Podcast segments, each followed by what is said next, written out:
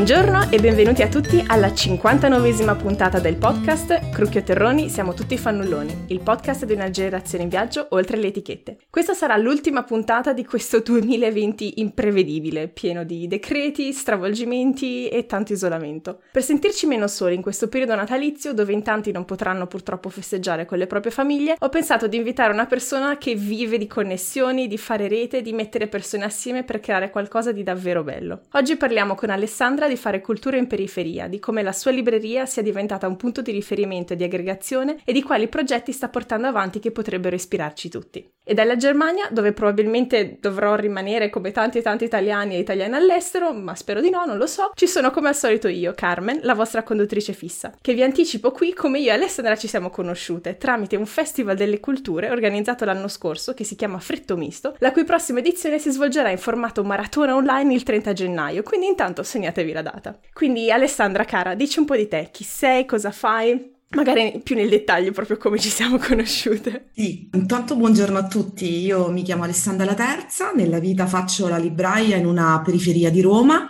In maniera più dettagliata, la periferia si chiama Tor Bella Monaca, è un municipio del comune di Roma, è un municipio con 300.000 abitanti, quindi una zona vastissima, sembra quasi una città, paragonata a Bologna. E noi ci siamo conosciute in un'occasione bellissima, che tra l'altro io amo ricordare praticamente quasi tutte le volte che presento un libro, perché dico sempre questa parola, Fritto Misto mi è rimasta in testa, e quindi spesso nelle mie contaminazioni culturali utilizzo questa parola insegnata proprio in quel contest. E è avvenuto il 12 maggio 2019 ed è stata una cosa molto particolare perché oltre al collegamento che appunto abbiamo fatto con tutte le varie realtà che avevano aderito a questo evento, all'interno proprio della mia libreria si parlava di inclusione e si parlava di inclusione nel periodo del Ramadan, quindi all'interno della libreria oltre alla presentazione di un libro si è immaginato proprio l'interruzione dell'iftar, quindi abbiamo proprio organizzato un pranzo e una cena perché è durata ore e erano ancora il periodo in cui si poteva mangiare tutti assieme e dove le persone che appunto di religione musulmana potevano in qualche modo trovare un luogo fisico dove fermarsi e consumare il pasto. E dico pranzo perché veramente è una cosa lunghissima, poi in realtà è avvenuto alle 20:53, quindi insomma era assolutamente nel richiamo della tradizione in tutti i crismi, quindi abbiamo iniziato con l'acqua, abbiamo iniziato con i datteri e poi abbiamo continuato con tutte le prelibatezze del cibo marocchino. E,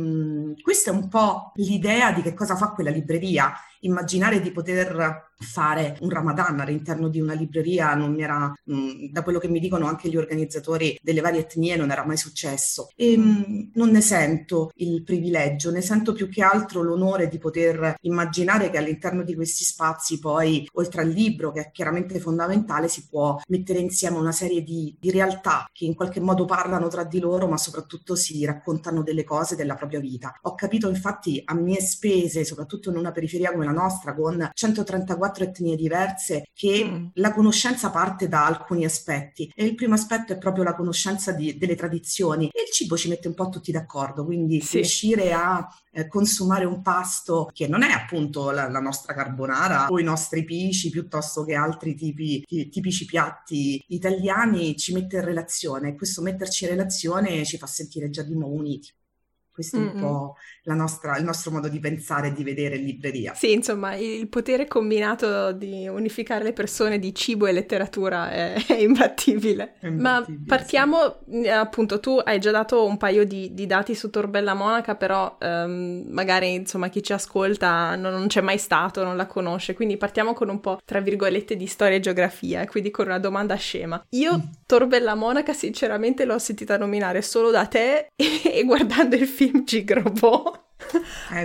Oltre a commentare, vabbè, quanto è buono Claudio Santamaria, ti andrebbe di raccontarci un po' del tuo quartiere, perché come dici spesso tu, sì, è un quartiere che magari viene nominato sui giornali per problemi di criminalità organizzata, però è anche molto di più e sinceramente così come a Napoli i quartieri spagnoli o Scampia ci vivono un sacco di persone che sono normali per bene, che cercano di vivere la propria vita, quindi insomma ti andrebbe di raccontarci la tua Tor Bella Monaca?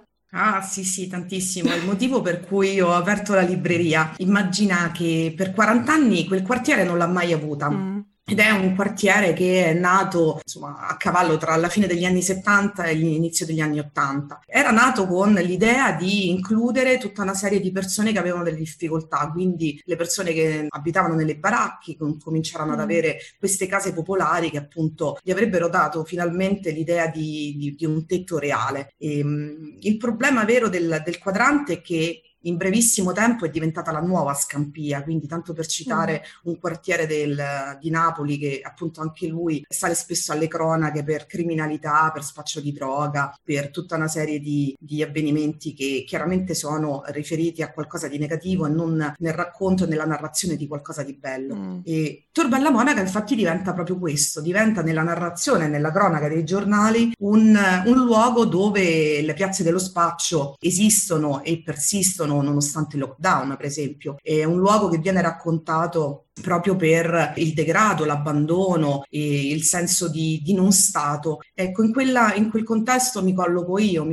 con l'idea di regalare un posto dove invece si potesse fare cultura, dove si potesse raccontare la famiglia semplice che va a lavorare, che vive sempre nei palazzoni e nelle famose torri, e tutte denominate con una lettera e un numero, che credo che sia una delle cose più brutte, aberranti, sì, della classificazione di Tor Bella. Mi fa tanto pensare alla deportazione, esatto. No? E ci sono le torri, sì, la R5, una delle più famigerate torri. In realtà dentro a quella R5 ci abitano tantissime famiglie normali, tante famiglie per bene che vanno a lavorare, che pagano il canone all'interno della casa popolare in cui abitano, che pagano le utenze. E quindi, insomma, la volontà all'inizio di questo progetto era proprio quello di offrire un luogo culturale e un luogo di riscatto. Aveva già un'accezione alta la libreria quando è stata concepita. È stata concepita tra l'altro con un'altra socia che purtroppo in corso d'opera è venuta a mancare, e lei era una giornalista Rai, si chiamava Elisa Costanzo, amo sempre raccontarla perché insomma per me è una presenza stabile in libreria, un po' il fantasmino che mi aiuta a coordinare le iniziative. Io in quel contesto ero la parte commerciale, quella che vendeva il ghiaccio agli eschimesi, e quindi diceva: secondo me sei in grado di poter vendere i libri anche a chi i libri non li ha mai avuto tra le mani. E lei era un po' la parte più culturale, più forbita, lei aveva questo aspetto, questo fare torinese che era estremamente elegante ma allo stesso tempo pieno di cultura, una persona che insomma veniva da una famiglia anche lei molto semplice ma con un background incredibile. Purtroppo la vita ci ha messo di fronte a una malattia bruttissima e insomma ad ottobre del 2018 lei è venuta a mancare, scusa, 2017 lei è venuta a mancare, e poi nonostante tutto la libreria a maggio 2018 è stata inaugurata. Quindi insomma grandi difficoltà nell'immaginare anche come entrare in queste case e come immaginare la possibilità di poter farli approcciare al libro. E da lì l'idea iniziale è stata quella proprio di entrare nelle scuole, quindi mi sono messa al computer, ho scaricato tutti gli istituti comprensivi possibili del nostro territorio, sono 143 e all'interno sono tantissimi, e all'interno di queste scuole ho provato a mandare delle lettere dove dicevo vi va di venire a conoscere una libreria, se avete una biblioteca scolastica o se vogliamo immaginare dei progetti. E diciamo che la prima in assoluta con la quale si è stretta una grande collaborazione è una scuola fantastica che si chiama Istituto Comprensivo Melissa Bassi, e questa scuola vive proprio il clima caldo di quella zona perché si trova sulla famigerata via dell'archeologia. Questa via dell'archeologia tanto raccontata nella cronaca, dove appunto all'incirca 12 piazze dello spaccio si gestiscono il mercato della droga. Wow. Okay.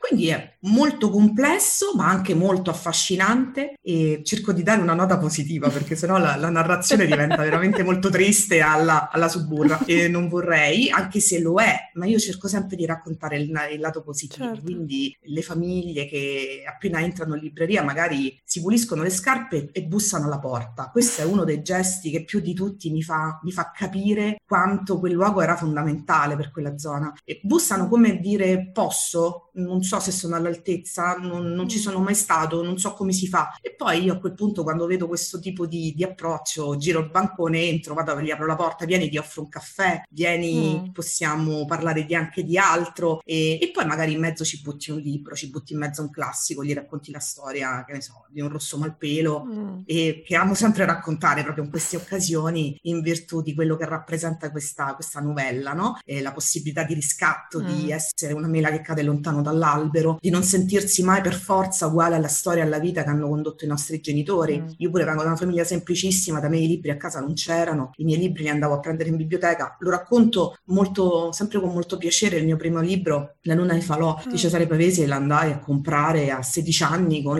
quello che levavo dalla merendina, dai soldi per la merendina, quindi insomma grande voglia, perché non c'era il culto del libro, non c'era l'idea di crearsi una propria libreria, una propria biblioteca. Ecco, io con l'idea di quello che era il mio passato ho cercato di costruire il futuro per i giovani di Tor Bella, non tutti, magari neanche l'1%, vabbè, però ci provo. Esatto, cioè nel senso è comunque un'impresa enorme. Sto scioccata, eh? No, sono no, in realtà, cioè secondo me è molto bello far vedere la complessità dietro ogni luogo e dietro ogni gruppo di persone, tra virgolette, nel senso che ovunque c'è il bello e il brutto, e penso che il dovere di ciascuno di noi che abitiamo questi luoghi e che ci teniamo a questi luoghi sia quello di far vedere il bello e dargli più spazio e dargli più forza. Tra l'altro, prima di iniziare a parlare della libreria, di quello che fai, mi piaceva presentarti un po' più nel dettaglio per chi non ti conosce, perché secondo me è veramente una storia, una biografia di grandissima ispirazione. Tu prima di aprire la libreria facevi tutt'altro. Cosa ti assolutamente sì. Cosa ti ha spinta a buttarti in questa avventura?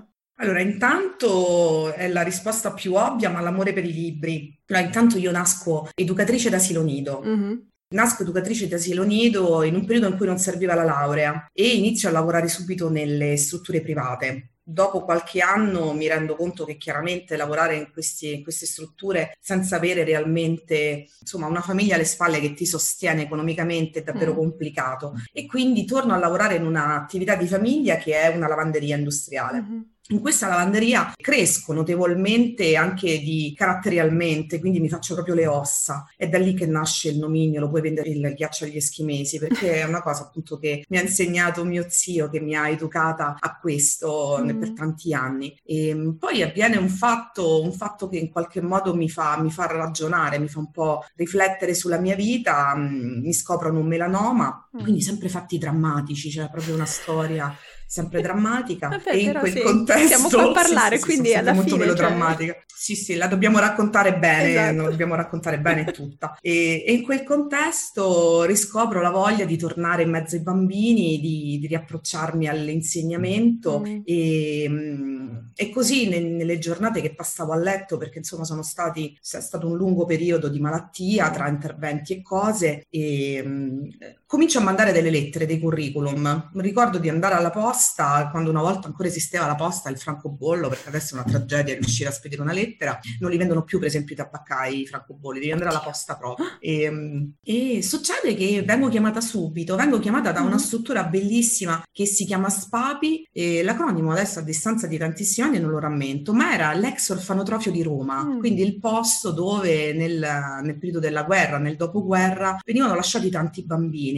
Lì trovo un mondo fantastico con delle operatrici che insomma mi insegnano molto, perché non ero abituata a fare l'educatrice in una casa famiglia, ero abituata a fare la maestra, passami il termine, in un asilo, quindi in una struttura completamente diversa dove i bambini vengono magari per qualche ora e poi vanno via. Lì si mangiava, si dormiva, si faceva tutto insieme, comprese le feste di Natale, di Pasqua, e quindi insomma qualcosa che ti fa crescere molto, ti fa apprezzare veramente quello che hai. E da lì ricomincio soprattutto con i libri per i bambini, quindi mi riapproccio a questa realtà che comunque per tanto tempo mi era stata in qualche modo lontana per vissuto, per quello che facevo. In lavanderia leggevo sempre, tra una lavatrice e l'altra io avevo sempre il libro in mano. Tutto quello che usciva, le novità erano per me una roba veramente da diabetica in pasticceria.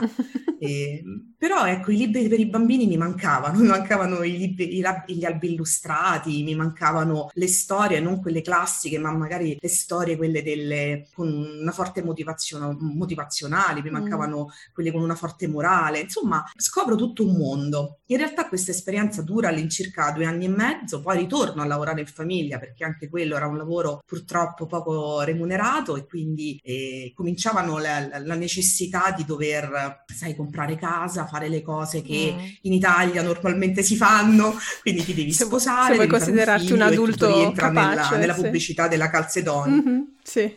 Devi fare queste cose, e io, che sono una che risponde sempre da brava yes man a queste cose, ho cercato di ricoprire subito l'incarico, e quindi torno in famiglia e ci rimango tanti anni, tantissimi anni, insieme a mia sorella e a una coppia di zii con i quali lavoriamo. È un lavoro che chiaramente mi piace, perché io dico sempre che tutto quello che faccio a me piace, non riesco a fare delle cose senza avere il gusto e il piacere di farlo. E quindi lì a Tor Bella Monaca, dove appunto si trovava questa lavanderia, quindi sono circa 30 anni che questa lavanderia sta lì, comincio anche ad avere, sai, quei rapporti più personali con i clienti, dall'andarle a casa a prendere gli abiti piuttosto che le tappezzerie, e lì sentivo sempre questa cosa: manca un luogo d'aggregazione, manca una piazza. Tor Bella Monaca ha una piazza soltanto, e quindi insomma un territorio vastissimo e poche piazze dove potersi incontrare. C'è la piazza tipica del paese, con la chiesa, la piazza, il giornalaio, la fontana. Ecco, da noi non c'è, ce n'è una soltanto, che chiaramente è una piazza di spaccio,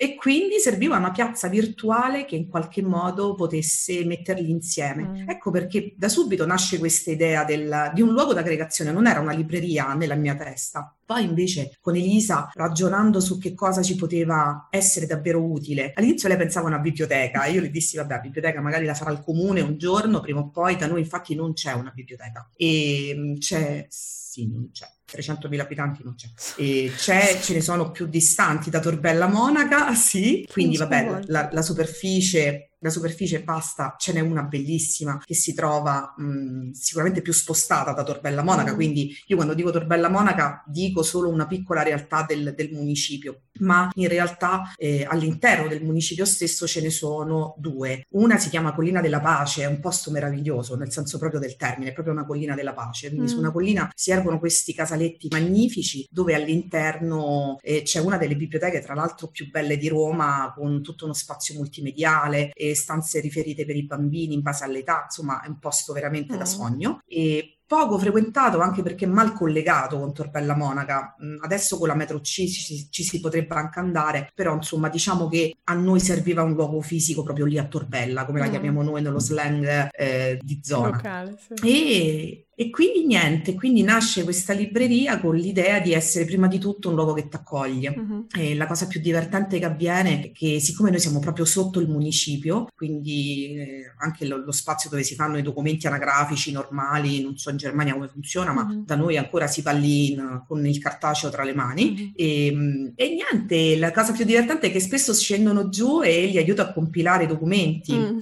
Per farti capire un po' quello che succede, quindi magari non sanno neanche che cosa sia la libreria, però il fatto di vedere dei libri dicono: magari c'è qualcuno che capisce e mi sa aiutare. E quindi quello è il primo approccio con le persone che appunto magari non ci sono mai entrate, quelle che vanno in municipio a fare un documento e scendono giù con quello che è il modulo da compilare, e ti chiedono aiuto. E quindi se chiaramente c'è gente aspettano, se non c'è gente io mi metto al servizio. Questo è un po' quello che succede. Ma chissà, toglimi una curiosità, chi sarebbe responsabile per aprire una biblioteca a Tor Bella Monaca? Il comune di Roma, o c'è tipo un livello di municipalità in mezzo che dovrebbe predisporre le cose? Allora, guarda, in realtà il municipio in questo momento sta immaginando di aprirla una biblioteca a Tor Bella Monaca, e diciamo che biblioteca più museo delle periferie è un progetto nuovo che è partito dall'inizio di questa consigliatura guidata a 5 Stelle. Diciamo che ad oggi c'è il progetto approvato, ma non ci sono credo ancora i fondi,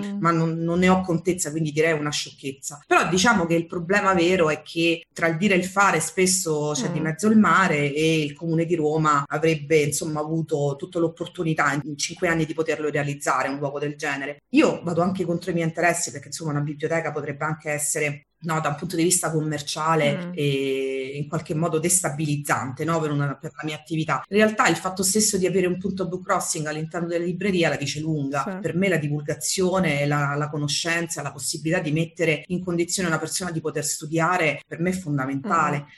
Da qui ti potrei aprire tutto l'aspetto solidaristico della libreria, ma aspetto le tue domande. Ne parliamo dopo perché volevo alla fine chiederti un po' delle novità, e la cosa del book crossing è una cosa recentissima, quindi magari finiamo con quello. Parlando del tema che abbiamo concordato per oggi, cioè il fare cultura in periferia, questa puntata è nata un po' dallo scorno, diciamo, che ho nei confronti di una certa schiera di giornalisti intellettuali che si riempiono spesso purtroppo la bocca di parole sulle periferie senza mai esserci stati. Per quello ci tenevo a parlare con te di quello che vivi e fai tutti i giorni, perché mi piaceva parlare con qualcuno che effettivamente tocca con mano, che si impegna tutti i giorni per il proprio territorio. Sentivo l'altro giorno un'intervista alla radio che hai fatto dove raccontavi che quando appunto hai aperto la libreria c'erano persone che non avevano mai comprato un libro in vita loro, ed è una cosa che mi ha colpita tantissimo perché per me è un'esperienza completamente estranea. Cioè, anch'io vengo da una famiglia umile, mio nonno aveva a malapena la terza elementare, mia madre la terza media, però comunque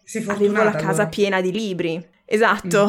E quindi, non so, per darci un'idea proprio del contesto in cui lavori, ci vuoi parlare un po' delle difficoltà iniziali o anche quotidiane di questo tipo? Ma guarda, io in realtà devo raccontarti altro, nel senso che la libreria da subito, da prima ancora di aprire, ebbe subito una grande cassa di risonanza, nel senso che le persone stesse erano felicissime dell'apertura di questo posto. Amo raccontare la storia di una signora che forse, ecco, neanche la terza media aveva, non l'ha sicuramente, anzi saprà la terza elementare grasso che vola. È una signora che passa spessissimo davanti alla libreria con le pantofole e ha questa figlia che da quando c'è la libreria viene a comprarsi dei libri. Sono dei libri rosa, niente di che. Però intanto legge, per me è fondamentale anche questo. E lei aspetta di fuori, non entra quasi mai, passa con il carrello perché poi vanno a fare la spesa insieme, e questa ragazzetta avrà 17-19 anni, non credo di più, entra, si sceglie il suo libro rosa, paga e va via. Spesso mi capita di trovarla di fuori quando io, insomma, magari esco di fuori alla libreria a fumare una sigaretta, la signora passa e mi dice sempre con grande orgoglio: mia figlia da quando c'è la libreria legge. Questo è un po' l'idea, capisci? Questo è un po' l'impatto che ha avuto, quindi non hanno avuto difficoltà all'approccio, hanno avuto difficoltà per tanto tempo perché non c'era, e quindi questa è la grave mancanza. E ti dico di più, quando io ed Elisa nel lontano 2017 cominciamo ad immaginare la libreria, la prima cosa che abbiamo fatto, ci siamo rivolte a dei grandi gruppi editoriali, quindi Mondadori, Feltrinelli si possono dire, tanto voglio dire, non sono competitor per me sono dei colossi, quindi per me non c'è proprio niente da poter obiettare, ma non c'erano i presupposti per poter aprire dei punti Feltrinelli o Mondadori, un po' per i soldi che chiaramente servivano per poter aprire una libreria marcata con il loro nome, ma soprattutto perché da noi non c'era la possibilità di immaginare un utente che leggeva, cioè l'algoritmo da noi diceva di no, l'algoritmo diceva a Tor Bella Monaca non si legge, quindi è inutile aprirla, ti sposti di 15 chilometri, vai al primo centro commerciale e te lo compri il libro, se lo vuoi, vai su Amazon e te lo compri. Si perde spesso di vista, e questo l'ho capito lavorandoci però dentro una libreria, perché io mi sono improvvisata libraia, io non nasco libraia, tutt'altro, te l'ho raccontato nella mia storia. Si perde di vista quello che è il ruolo del libraio, che ho potuto imparare solo frequentando i corsi da libraia, e l'impatto che tu hai con le persone è quello che fa la differenza, è quello che in qualche modo li può educare al libro, ma soprattutto gli può dire: ce la puoi fare, lo puoi leggere, puoi arrivare fino all'ultima pagina, puoi inventarti un futuro diverso se leggi quel tipo di libro, puoi darti una spinta a credere in te stesso perché leggi quell'altro, o puoi semplicemente appassionarti alla storia di un bel romanzo che ha fatto la storia dell'editoria. Cioè, io credo che l'idea è che mancasse, non che in qualche modo non fossero abituati all'aspetto culturale. L'aspetto culturale, se lo proponi nelle periferie, è di buon grado apprezzato, accettato. Quest'estate io ho partecipato a un'iniziativa molto bella nella famosa piazza che ti raccontavo, l'unica che c'è, questa famosa piazza Castano. Abbiamo proposto il cinema, o meglio, io ho solo collaborato. La Regione Lazio ha proposto un festival di 15 giorni dove c'era il cinema all'aperto, le persone sono scese dalle loro case, hanno trovato il cinema adibito con le sedie dove potersi sedere, chiaramente con il distanziamento perché eravamo appunto nel periodo lockdown. La libreria che cosa ha fatto? La libreria ha portato i libri, quindi alle 9 iniziava il cinema, dalle 19 alle 20 noi facevamo dei laboratori con i bambini dove gli leggevamo delle storie, abbinati a questo libro c'era sempre un laboratorio che ti fa fare un percorso esperienziale anche a livello ludico, a livello sensoriale. Abbiamo immaginato di portarci via un pezzetto di piazza, quindi abbiamo raccontato delle storie, per esempio sull'acqua, e c'è una fontanella e da lì ci siamo portati via in una boccettina dell'acqua, dicendo che la piazza era la nostra, la piazza e quell'acqua era nostra, non era di nessun altro. E il primo giorno di questi laboratori c'erano 15 bambini, abbiamo finito che i bambini erano 60, eravamo in 2. Però è stato molto bello, quindi le persone hanno solo bisogno di poter avere una chance, di poter avere un riscatto, la possibilità di immaginare che attraverso una storia i loro figli cambiano il modo in cui forse loro sono vissuti fino a quel momento. Sì, perché poi i libri sono questo alla fine, cioè una finestra in un mondo dove puoi sognare un'altra storia, un altro contesto, qualunque cosa, e puoi credere che altre cose siano possibili, quindi è fondamentale, indipendentemente dal background, dalla scuola dove sei andato o dalla famiglia da cui vieni. Quindi per riassumere un po' tutta una serie, perché ci hai dato tantissimi spunti finora sulle attività che fai con la libreria, sul tuo rapporto con le persone che la frequentano, ti andrebbe di darci una tua definizione di qual è la tua idea di cultura? Perché secondo me quando si parla di la cultura che non è finanziata abbastanza in Italia, tutta una serie di cose, di solito si parla dei teatri, dei grandi festival, del cinema, della musica, di queste cose, però anche i progetti locali fanno tantissima cultura ed è una cultura importante perché raggiunge magari le persone che non sono abituate a andare al teatro, andare all'opera, cose di questo tipo. Quindi sì, appunto, secondo te cos'è fare cultura per te? Ma intanto fare cultura è mettersi al servizio. Se hai una conoscenza in più la devi mettere al servizio delle persone, ma quella conoscenza può essere anche un momento d'esperienza. Mi viene in mente proprio giorni fa un ricordo di Facebook, mi ricordava una ragazza che ho conosciuto a Tor Bella Monaca, con cui adesso è nata un'amicizia quasi appunto paragonabile a un membro della mia famiglia. E che cosa è accaduto con lei? Le raccontavo che io e mia figlia a Ginevra e ogni tanto prima del lockdown andavamo a teatro e avevamo una piccola rubrica che si chiamava Teatro con Ginevra, perché era lei che recensiva, io provavo a buttare giù due parole di quello che lei mi raccontava e lei, questa ragazza, mi dice: non sono mai andata a teatro. È una ragazza che abita a Tor Bella Monaca e gli faccio: beh, vieni con noi. Lei fa un post su Facebook dove mette l'immagine del sipario e dice: la mia prima volta a teatro. Bisogna semplicemente creare delle occasioni. Ecco, per me fare cultura vuol dire mettere le persone in condizioni di poter dire: io questa cosa la posso fare, questa cosa la posso ascoltare, posso non capirla, posso non avere gli strumenti per seguire l'opera, piuttosto che guardare un quadro e vedere magari quello che delle grandi personalità del mondo della cultura possono averne dato nel significato più profondo di quell'opera, ma quello che ne colgono le persone semplici spesso a me ha insegnato che vale molto di più della recensione di un libro, piuttosto che di un articolo ben redatto da un giornalista o da uno storico dell'arte che ti spiega che cosa significa quell'opera. Quindi io penso semplicemente che servono dei luoghi fisici, e ti dico di più, non per forza bisogna avere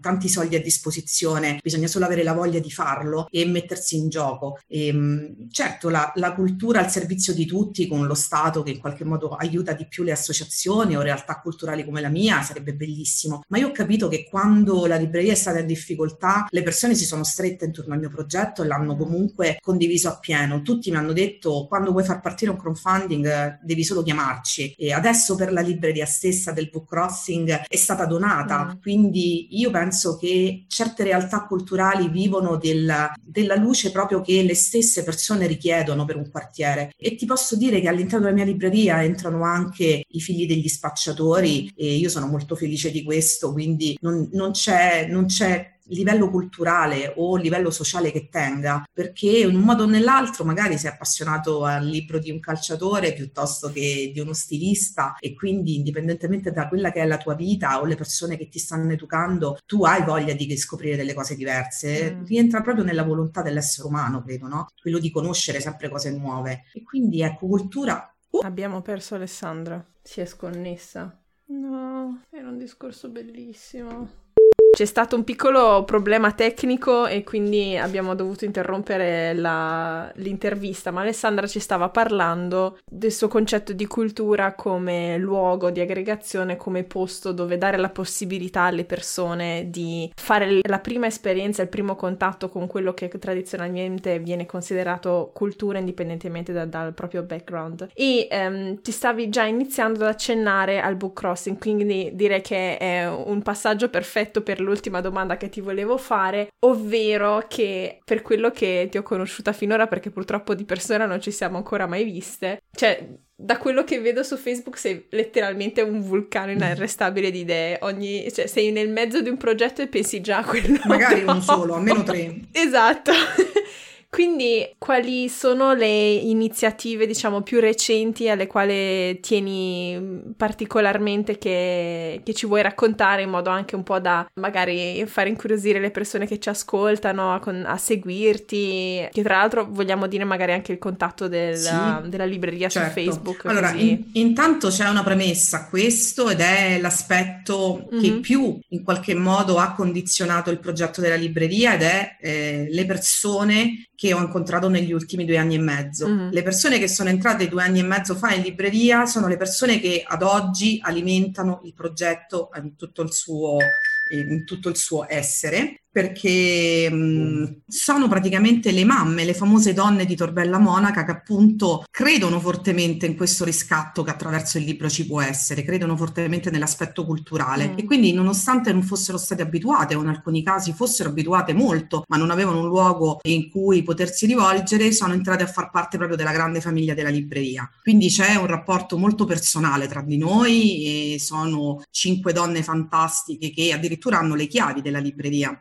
Quindi non si limitano ad essere solo un momento di incontro o di scambio, loro propongono idee, propongono iniziative e io sono semplicemente quella che poi in qualche modo prova a realizzarle. Ma dietro quello che io faccio c'è sicuramente un lavoro d'equipe che aiuta, alimenta e soprattutto sostiene il progetto della libreria. E questo punto book crossing nasceva nella testa di tutte noi contemporaneamente, senza saperlo chiamare book crossing, perché volevamo un posto dove le persone potessero sedersi, potessero leggere, potevano prendere il libro e portarselo a casa e magari dalla loro libreria prenderne un altro e portarlo nello scaffale della libreria stessa. E quindi da lì è nata l'idea. Dopodiché l'idea è aumentata, è diventata sempre più grande, perché si è alimentata della capacità di mia cognata, che fa l'architetta tra l'altro a Zurigo, e lei mi ha detto: perché non immaginiamo una libreria che abbia l'aspetto proprio delle torri e che tra una torre e l'altra abbia una seduta, proprio a far simboleggiare il fatto che le torri invece possono avere un riscatto attraverso il libro. E ne ha fatto un progetto e da questo progetto ho detto: vabbè, chiamiamo un falegname e proviamo a vedere come realizzarlo. La spesa era enorme, da lì a breve sarebbe stato il mio compleanno e quindi ho detto: ok, non mi fate regali, regalatemi la libreria. Quindi da lì nasce la prima vera iniziativa, oltre a tutte quelle culturali portate avanti negli ultimi 2 anni e mezzo, che si chiama proprio Regala una libreria alla libraia. E l'abbiamo inaugurata il 9 dicembre, che è appunto il giorno del mio compleanno, ed è stata una cosa molto bella, perché i libri inseriti all'interno sono i libri che io ho messo via in questi 2 anni e mezzo. Quindi spesso venivano le persone a dirmi: ho dei libri da buttare, verifica se sono dei libri che valgono la pena conservare e metterli in un posto dove magari qualcuno può venire a leggere. E erano ovunque, li avevo in ogni luogo luogo della libreria. Il mio ufficio era ormai diventato un deposito libri, e il bagno, e gli scaffali dove non c'erano i libri in vendita, c'erano tutti questi libri che mi erano stati donati. Adesso finalmente hanno una collocazione, quindi sono divisi per libri dei romanzi, ci sono dei romanzi, ci sono dei gialli e dei libri d'azione, tutti in una unica torre. Poi ci sono i libri chiaramente dei bambini, che è la torre centrale di questa libreria, e poi ci sono dei libri rosa, tanto amati dalle nostre avventrici, che insomma in qualche modo rappresentano più la parte leggera delle letture che facciamo. E questo punto è poi in qualche modo ornato da due divani, una poltrona e un tavolino da tè, dove appunto c'è tutto uno spazio dove potersi fare una tisana, dove poter prendere un caffè, tutto rigorosamente gratuito. E quindi questo è un po' lo spazio che le donne della libreria volevano e che abbiamo realizzato grazie al loro impegno, alla loro voglia di mettersi in gioco. I giorni in cui eravamo chiusi durante il Ponte dell'Immacolata ci siamo viste in libreria e c'era chi a casa faceva l'albero e noi invece stavamo riempendo lo scaffale del book crossing. Questo è un po' il clima che si respira lì dentro. Quindi devo dire che tutte le iniziative belle partono da un grande gruppo che opera insieme. Mi viene da citare soprattutto Valeria Sette, che è la presenza più, diciamo in qualche modo più artistica del nostro gruppo, è quella che si occupa dei laboratori del martedì e del giovedì con i bambini. Il martedì è riferito all'arte, proprio perché lei è una storica dell'arte, ma in maniera molto giocosa e molto ludica li fa divertire con i quadri dei grandi autori. Il giovedì invece a pieno titolo scende in campo la libraia, che legge una storia ai bambini, e sempre su quella storia gli facciamo poi fare un'esperienza pratica, quindi si taglia, si incolla, si colora, si pittura, addirittura le lenzuola, quindi insomma ci divertiamo un sacco. Prego. Queste sono un po' le iniziative. Beh, scusa se ti interrompo prima di farti raccontare altre iniziative, però questa cosa del book crossing mi piace tantissimo, anche perché è un'idea che in sé è semplice ma ha un valore enorme, non solo come fruizione gratuita della cultura, dare diciamo un'accessibilità maggiore ai libri, ma anche come idea pratica per risolvere tanti problemi. Cioè, io ho avuto l'esperienza personale da figlia e da nipote di dover risistemare, dover buttare, certo, gestire, quando sono morti i miei nonni, quando è morto mio padre, tutta una serie di cose che semplicemente non c'era più lo spazio, non si sapeva dove metterle. E purtroppo ogni volta che si andava nelle varie biblioteche del territorio, che per fortuna Ferrara ne ha tante, e c'era sempre la domanda: non c'è spazio, non sappiamo dove gestirli e tutto quanto. E mi immagino che nella situazione che ho vissuto io ci siano tantissime famiglie in giro per l'Italia, quindi un'idea di questo tipo coordinata da una libreria locale o un'associazione culturale, cose di questo tipo, potrebbe già essere una grande soluzione a questo problema. Poi ovvio che non puoi accettare tutti i libri, a un certo punto una cernita la devi fare, però c'è la necessità di avere un luogo di questo tipo, non solo a Tor Bella Monaca. È vero, hai ragione. Tu immagina che quando io ho lanciato l'idea del book crossing in libreria, a me sono arrivati libri da ogni dove, quindi anche zone di Roma molto distante. E lunedì aspetto una signora che viene da Collina Fleming, e ti do un po' l'idea. Quindi da Collina Fleming a Tor Bella Monaca non sono tantissimi chilometri, ma in termini di traffico e di distanza abbiamo 1'1.5 di viaggio. Minchia. Ok, questa signora verrà a consegnare i suoi libri. Tra l'altro mi ha raccontato, ci sono dei libri bellissimi, tanti classici, quindi utilissimi, soprattutto perché vicino a me c'è un famoso liceo di zona, che è il liceo Amaldi, e quindi questo liceo ha circa quasi 2000 studenti, 1.900 quest'anno credo. E, sì, un liceo enorme, e immagina all'interno tutta una serie di varie difficoltà, no? Quindi anche il libro che ti viene consigliato da leggere durante l'anno scolastico diventa un problema per le famiglie che abitano da noi, perché ricordiamo sempre, da noi a Tor Bella Monaca su tutta Roma c'è il reddito pro capite più basso di tutta la città, quindi insomma anche poter acquistare durante l'anno scolastico 2, 3, 4 libri anche classici con magari l'edizione più economica 10-12 euro per una famiglia è un'impresa. Certo. Quindi avere un posto che materialmente te lo offre, oppure inventarsi delle iniziative, e qui ti vengo a raccontare delle altre. Per esempio da noi c'è il libro in sospeso, decidi di acquistare un libro, invece che lasciare un libro proprio in sospeso lasci uno scontrino, di base lo puoi fare da 5 euro. Se non hai i soldi per comprarlo, si mettono insieme 2-3 scontrini e acquisti il libro che ti occorre da leggere. Questa per esempio è un'altra iniziativa. Adesso per esempio la Regione Lazio ne affitta un'altra, hai un bonus da spendere di €10, è stata divertentissima, siamo nel centenario di Rodari e una classe, un primo appunto proprio di questo liceo, è stato consigliato di leggere le favole al telefono di Rodari e alcuni di loro... per difficoltà o meno, non entro manco nel merito perché insomma non è neanche carino, però alcuni di loro non avevano grandi possibilità, ho detto ok, scarichiamo questa app, avete €10 da spendere, il libro costa 13, vuol dire che €10 li mette la Regione Lazio e €3 li mettete voi, quindi il libro che dovete leggere vi costa solo €3. Chi non aveva neanche €3 abbiamo preso lo scontrino. Quindi insomma siamo riusciti a mettere in mano ad ognuno di loro della classe il loro libro e utilizzando questi stratagemmi. Io insomma dico sempre bisogna trovare ogni modo per mettere in condizione i ragazzi di leggere, non solo perché ti viene obbligato chiaramente perché c'è un compito da fare, a parte che insomma hai favole al telefono fa piacere sì, infatti. Quindi anche almeno abituare alla lettura, ma se c'è un libro che ti appassiona e non hai la possibilità, lì troviamo il modo di fartelo avere. Ma ti potrei raccontare anche dei libri di testo, noi abbiamo da sempre iniziato a promuovere anche la vendita dei libri da testo da quando abbiamo aperto, ci sono delle famiglie che magari hanno davvero grandi difficoltà e una in particolare ha ordinato quest'anno i libri a giugno, li ha ritirati tutti verso la fine di luglio, li ha finiti di pagare i primi di ottobre. Facciamo le rate, sì. Ok? Ma non è un problema, nel senso che io mi fido molto delle persone con cui ho a che fare, gli occhi delle persone a me lì di Tor Bella Monaca mi parlano, quindi ho proprio piacere a mettermi al servizio. Da un punto di vista economico è un progetto che ha grandi difficoltà, perché insomma tutto questo fare solidale, tutto questo fare in maniera... così molto devota al fatto proprio della cultura, ma proprio dire devota non per niente si chiama Tor Bella Monaca, quindi mi sento proprio devota io a questa missione e non aiuta da un punto di vista economico, ma insomma la soddisfazione, il piacere di aprire tutte le mattine la libreria per me è qualcosa che veramente riempie il cuore di gioia, quindi lo faccio veramente con la volontà di averlo iniziato e di portarlo avanti con sacrificio, ma veramente col sorriso tutti i giorni.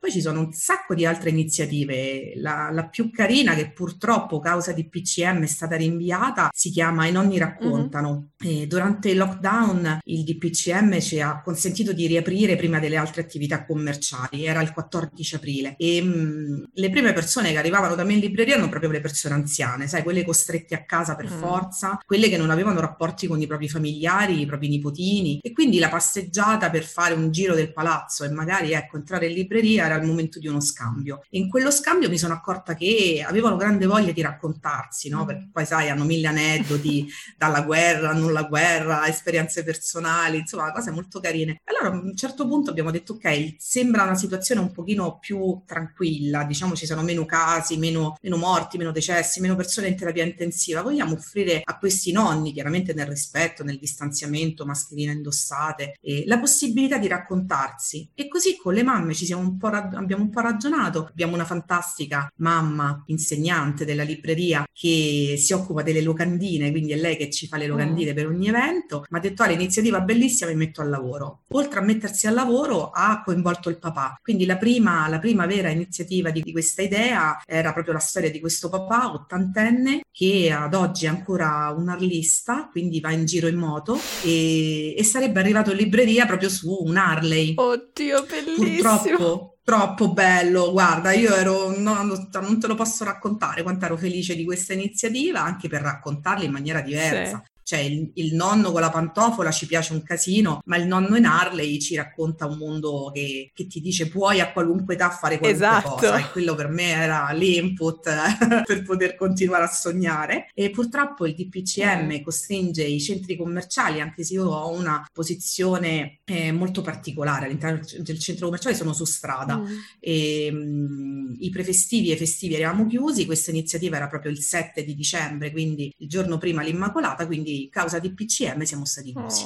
E ne abbiamo approfittato per riempire il punto book crossing, però abbiamo perso questa occasione. Adesso la stiamo calendarizzando di nuovo, quindi aspettiamo un momento migliore per poter portare in libreria questo fantastico nonno, anche se a lui non piace né che lo chiami nonno né anziano, e questo arlista, come amiamo chiamarlo, ormai è diventato il nostro arlista di riferimento. E poi mi viene da raccontarti le iniziative solidali con i grandi enti religiosi e benefici. Mm-hmm. La libreria da sempre collabora con Sant'Egidio, è stato amore a prima vista, nonostante io non fossi in passato una molto religiosa, ma con loro lo diventi per forza, perché hanno proprio il sorriso tra le labbra e questa cosa è coinvolgente. E con loro abbiamo fatto per 2 anni di seguito il Capodanno in libreria, ospitando i senza fissa dimora. Ed è, devo dire, i capodanni più belli della mia vita in libreria, ovviamente perché è un luogo che amo, ma soprattutto con queste persone che ti insegnano una dignità che è fuori misura, quella che si immagina. Stare per la strada è qualcosa che secondo me merita più rispetto. Sì. E quest'anno non sarà possibile, abbiamo immaginato 2 momenti di raccolta e quindi la libreria raccoglie in questo momento il latte per le famiglie di Tor Bella Monaca e gli alimenti che serviranno a distribuire alle persone che sono per la strada un pasto più o meno caldo che gli offriremo nella serata del 31.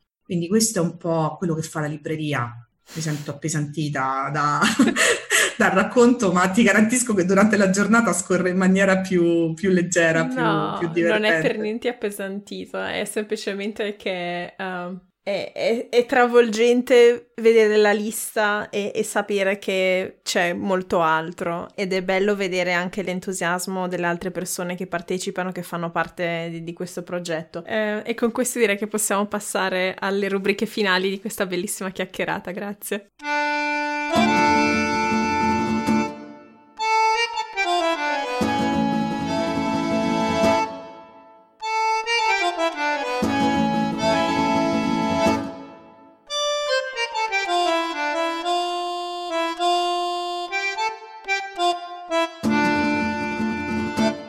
Ben ritrovati alla prima rubrica del podcast, In Giro per il Mondo, dove di solito iniziamo a parlare di viaggi, di cose belle che abbiamo fatto per scambiarci consigli di posti dove andare, dove viaggiare. Però ovviamente in questo periodo è praticamente impossibile viaggiare, quindi proviamo a viaggiare con la fantasia. Quindi mi verrebbe da chiederti, Alessandra, qual è un libro che hai letto ultimamente che ti ha fatta viaggiare un sacco? Cosa consiglieresti questo Natale da libraia? Allora, io in realtà non l'ho letto da poco, ma l'ho letto tempo fa, oggi proprio Facebook me lo ricorda, è il libro di Annalisa Corrado. Qui una piccola correzione, l'autrice de La legge del mare che citava Alessandra si chiama Annalisa Camilli, non Annalisa Corrado. Racconta proprio le storie di mare, di accoglienza, e quindi ritorno un po' al nostro tema iniziale del fritto misto. E questo libro racconta proprio di come sulle navi ci sia tutta una vita che avviene durante quel periodo in cui si cerca di salvare le persone per mare. Ecco, questa bravissima giornalista dell'Internazionale ne fa una narrazione non solo emozionale ma anche dettagliata, dove ci racconta il disagio, la speranza però, e la voglia di scatto di queste persone e soprattutto tutto quello che viene messo in campo per far sì che attraverso le organizzazioni non governative si fa per poter salvare le vite in mare. Ecco, è qualcosa che sicuramente ha meno l'aspetto del romantico e dell'aspetto natalizio, però secondo me ha a che fare proprio con quello che dovremmo auspicare per il 2021, essere più solidali davvero, immaginare che dietro quelle storie c'è un mondo davvero di grande drammaticità che li spinge a salire su un barcone, e che quel barcone, per fortuna, grazie a Dio, arrivano delle organizzazioni non governative che ti aiutano a immaginare una vita diversa sulla terraferma. Cioè. E quindi sappiamo poi il dramma di tante cose che succedono stando per mare, e tutte le persone che purtroppo adesso sono state accolte dai fondali del nostro Mediterraneo. Quindi mi auguro per il 2021 che quel libro sia una narrazione dimenticata, anche se è fatto molto bene ed è molto bello, e che soprattutto le persone possano avere una possibilità di futuro diversa. Sì. Questo è il libro che più mi porto nel cuore, forse mi porto nel cuore in questo 2019-2020. Mm-hmm. Certo, sì, sono quei libri che si scrivono per la necessità di raccontare delle cose che si spera non siano più necessarie attraverso la lettura e la narrazione. Io mi sentirei di citarvi un libro scritto durante il primo lockdown che parla di diversi quartieri di Roma. Non mi ricordo in questo momento se c'è un capitolo anche su Tor Bella Monaca, scritto da Nadia Terranova, che ho intervistato nell'ultima puntata del podcast. Si chiama Come una storia d'amore, che è proprio una storia d'amore per Roma. Ogni capitolo sono storie diverse di persone che vivono nei diversi quartieri di Roma, tendenzialmente periferici, non molto centrali, per dare appunto una dignità, un aspetto diverso a tutti questi quartieri di cui si parla sostanzialmente più che altro nella cronaca e che magari non si conosce. Ed è un libro che mi è piaciuto tantissimo perché ti fa sembrare di essere a Roma, di poter camminare tra questi quartieri, tra il mercato, vedere le persone, e in questo momento in cui non possiamo magari tornare a Roma, visitarla, vedere le persone che amiamo, che ci vivono e tutto quanto, è un buon modo per farlo leggendo. E con questo direi di passare all'ultima rubrica prima dei saluti, che si chiama Modi di dire, modi di essere.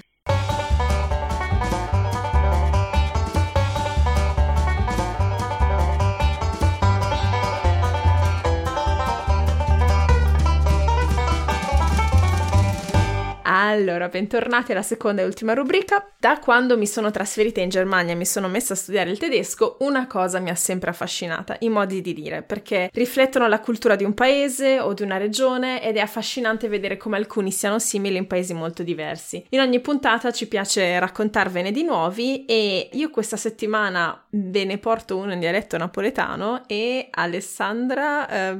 cosa ci vuoi raccontare?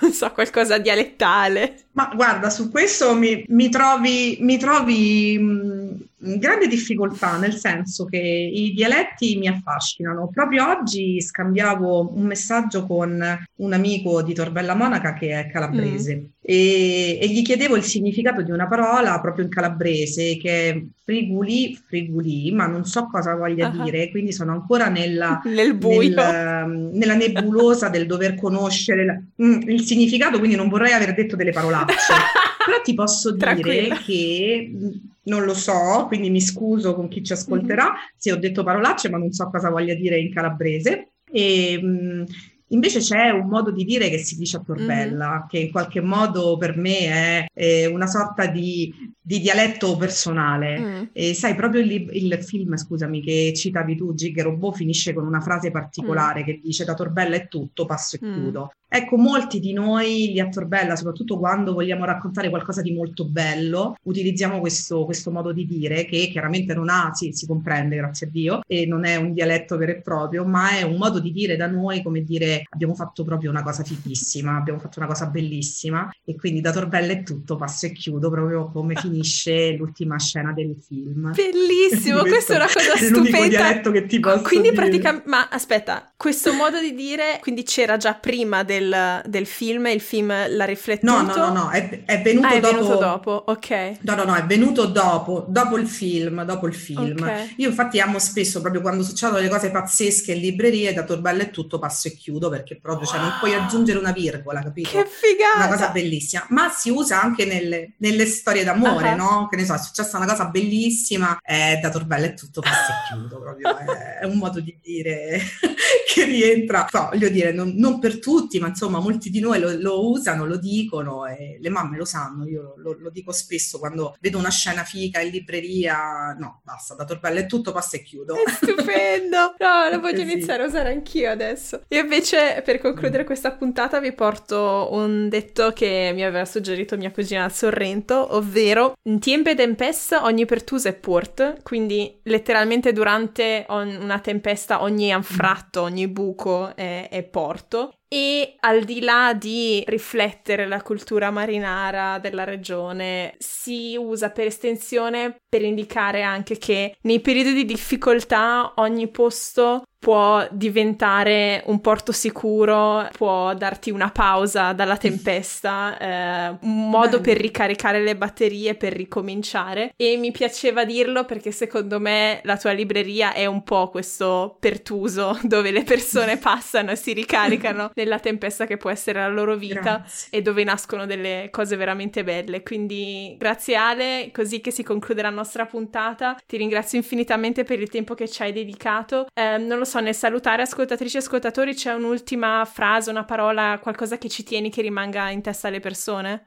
Ma guarda, no, vi direi solo, se siete a Roma venite a conoscere la libreria Buclette Le Torri e venite a conoscere un mondo che appunto aprendo la porta vi crolla addosso con tutta una serie di cose positive e che in qualche modo rappresenta non solo quello che ho voluto fare io, ma quello che hanno voluto fare tante persone e messe insieme. Ha avuto un'evoluzione incredibile quella libreria, non è solo più un luogo dove si vendono libri, quindi entrare lì vuol dire conoscere tutto un mondo nuovo e diverso e affascinante, quindi io sono solo quella che apre la porta la mattina, dico sempre, poi tutto il resto del contenitore è fatto dalle mille idee e persone che ci sono entrate dentro, e quindi entrare lì in qualche modo è come conoscere tante personalità diverse ed è un modo per stare insieme proprio in questo momento in cui il lockdown ci costringe a stare invece separati, stare da soli. Grazie, tutto davvero di cuore. Grazie a voi. E niente, se state ascoltando questo podcast quando esce, in realtà di solito esce lunedì mattina, ma non cercherò di farlo uscire prima perché se no durante il periodo di Natale nessuno ascolta. Comunque spero che siate arrivati nel frattempo al lavoro o a casa, se no tendete duro che il pendolarismo prima o poi finisce. Per domande e commenti visitate la nostra pagina www.facebook.com/tuttifannulloni o scriveteci una mail a tuttifannulloni@gmail.com o ancora seguiteci su Instagram o Telegram su tuttifannulloni podcast. E ricordate, vale sempre la regola del rispetto o della critica costruttiva. Siate il vostro lato migliore, è solo così che le cose cambieranno davvero. Se volete consigliare il podcast ad amici o familiari, ci trovate su tutte le app dove voi ascoltate podcast, da Spotify e Apple Podcast, comunque si chiamino, e ricordate di abbonarvi in modo da rimanere aggiornati su quando escono nuove puntate. Se invece vi è piaciuta questa puntata così tanto che volete ascoltare ancora più materiale di questa chiacchierata che si è prolungata per un po', date un'occhiata al mio profilo Patreon su www.patreon.com/tuttifannulloni, dove potete contribuire alla crescita e al miglioramento di questo progetto anche solo con $1 al mese. Questo podcast è prodotto e curato da me, Carmen Romano, e nella prossima puntata festeggeremo 3 anni di podcast. Quindi per concludere l'anno in positività e festeggiare a dovere, vi chiederei di contribuire mandandomi dei messaggi vocali dove mi dite di cosa siete grati di questo 2020 così strano e importante. Tutte le musiche sono di Kevin MacLeod del sito Incompetech. Buona settimana a tutti e ci sentiamo dopo le vacanze. Alla prossima!